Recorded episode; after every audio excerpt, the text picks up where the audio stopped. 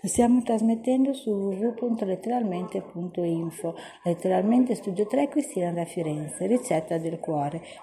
Soufflé di finocchi. 400 g di finocchi, olio extravergine d'oliva, sale, peperoncino rosso in polvere, un bicchiere di panna alla cucina, 3 uova, 30 g di farina di frumento semi-integrale tipo 2, 100 g di parmigiano. Lavate i finocchi, eliminate le eventuali foglie troppo dure, conservatele per un'insalata, tagliatele a fettine, fatele saltare in una padella con dell'olio, abbassate la fiamma e stufatele a fuoco lento per una ventina di minuti, sino a quando siano ben morbidi.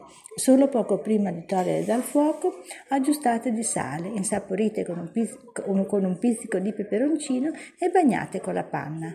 Passatele al setaccio, incorporatevi tuorli d'uovo, la farina, il parmigiano grattugiato e mescolate con cura. Unite anche gli albumi, gli albumi montati a neve, mescolate ancora con delicatezza e infine ungete in uno stampo adatto. Versatevi il composto e fatelo cuocere in forno preriscaldato per circa mezz'ora, mantenendo una temperatura intorno ai 200 gradi.